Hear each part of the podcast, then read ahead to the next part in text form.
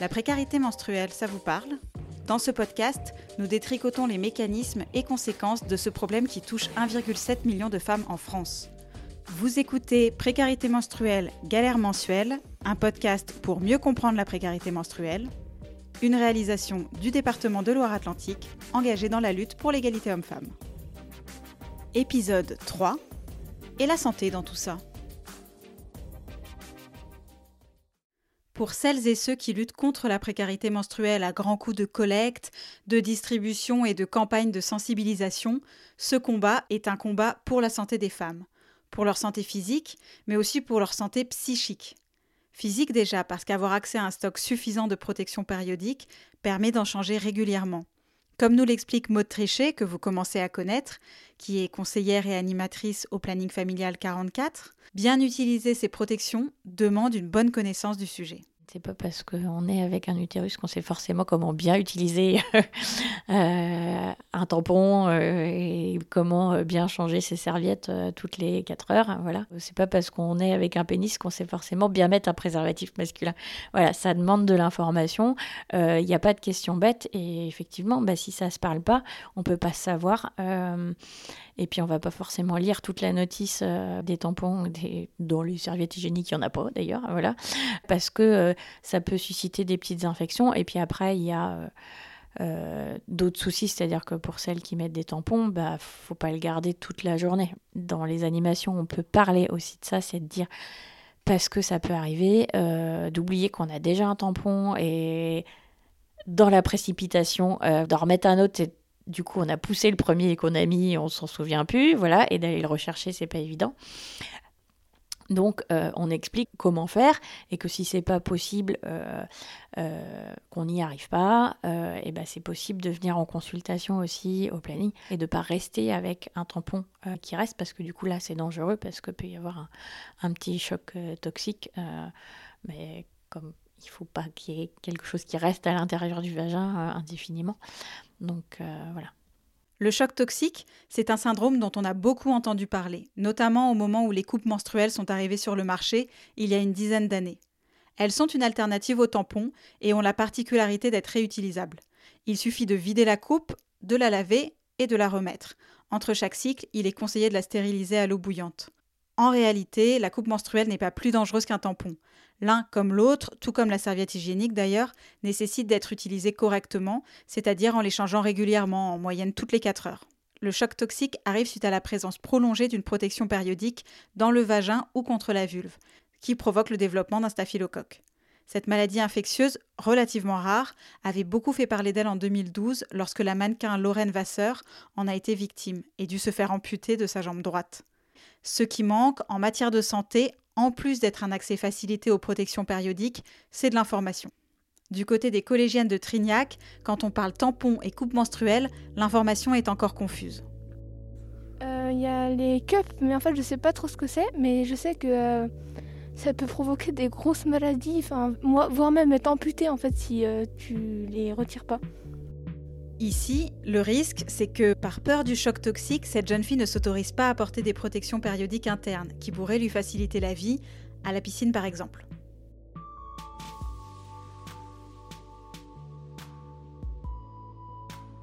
C'est quoi les avantages d'une coupe menstruelle par exemple?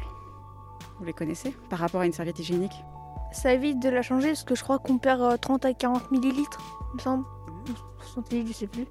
Alors du coup, on la change pas bah si, ben si, je pense qu'au bout d'un moment, c'est pas, je pense, euh, ça doit pas sentir la rose. Euh. Là, on voit bien que le message consistant à dire qu'il faut changer régulièrement de protection hygiénique n'est pas forcément passé, et le risque n'est pas toujours bien ciblé. D'ailleurs, selon le rapport d'information de l'Assemblée nationale sur les menstruations, après un choc toxique, 20% des femmes rentrent chez elles sans avoir compris ce qui leur était arrivé, sans avoir compris la maladie et elles continuent d'utiliser des tampons de la même manière.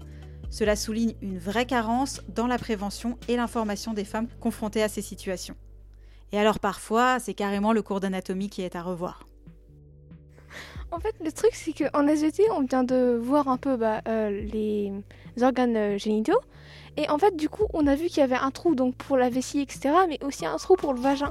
Du coup, si on s'enfonce dans le mauvais trou, ça doit faire mal. Le nombre de trous comme elle le dit, est juste si on s'en tient à la vulve. En revanche, l'un acceptera avec un peu de technique, sans aucune douleur et assez facilement, l'insertion d'un tampon ou d'une coupe menstruelle lorsque l'autre ne se montrera pas très collaboratif. Je parle bien sûr de l'urètre par lequel on fait pipi. Et face à ça, mode tricher est formel. Il faut que les jeunes aient les opportunités suffisantes pour parler de ces sujets-là librement. Le fait de peut-être euh, euh, que les parents soient pas contents parce que les draps sont tachés et tout ça. Enfin voilà, ce qui fait que les jeunes vont cacher ça. Et c'est vrai que le fait qu'il y ait un discours, euh, le fait qu'ailleurs on puisse en parler librement, ou vers qui aller, ou vers qui se tourner, permet déjà de mieux vivre les choses. On peut se tourner vers les infirmières scolaires, du coup, parce que euh, dans les collèges, bah, c'est quand même euh, les endroits où ils sont le plus souvent et, c'est le plus accessible. Euh, que ça peut permettre, voilà, les infirmeries d'aller chercher des serviettes, des antidouleurs, si besoin, quand on a vraiment très mal, et ou de se reposer aussi, parce qu'il y a des moments, c'est obligé. Il y a aussi euh, bah, la possibilité de se tourner vers euh, des centres de planification, euh, de pouvoir voir une conseillère pour en discuter, s'il y a besoin d'une consultation médicale, une consultation médicale.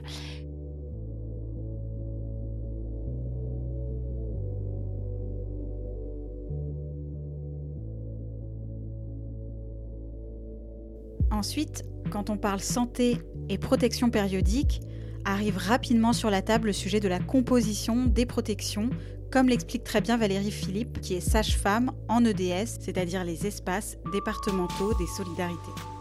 Aujourd'hui, les, industriels n'ont pas encore, à ma connaissance, euh, divulgué la composition des serviettes hygiéniques. Voilà. Donc, euh, on peut aussi penser qu'une jeune fille dans la précarité n'aura pas forcément les moyens de changer régulièrement les deux premiers jours où le flux est important.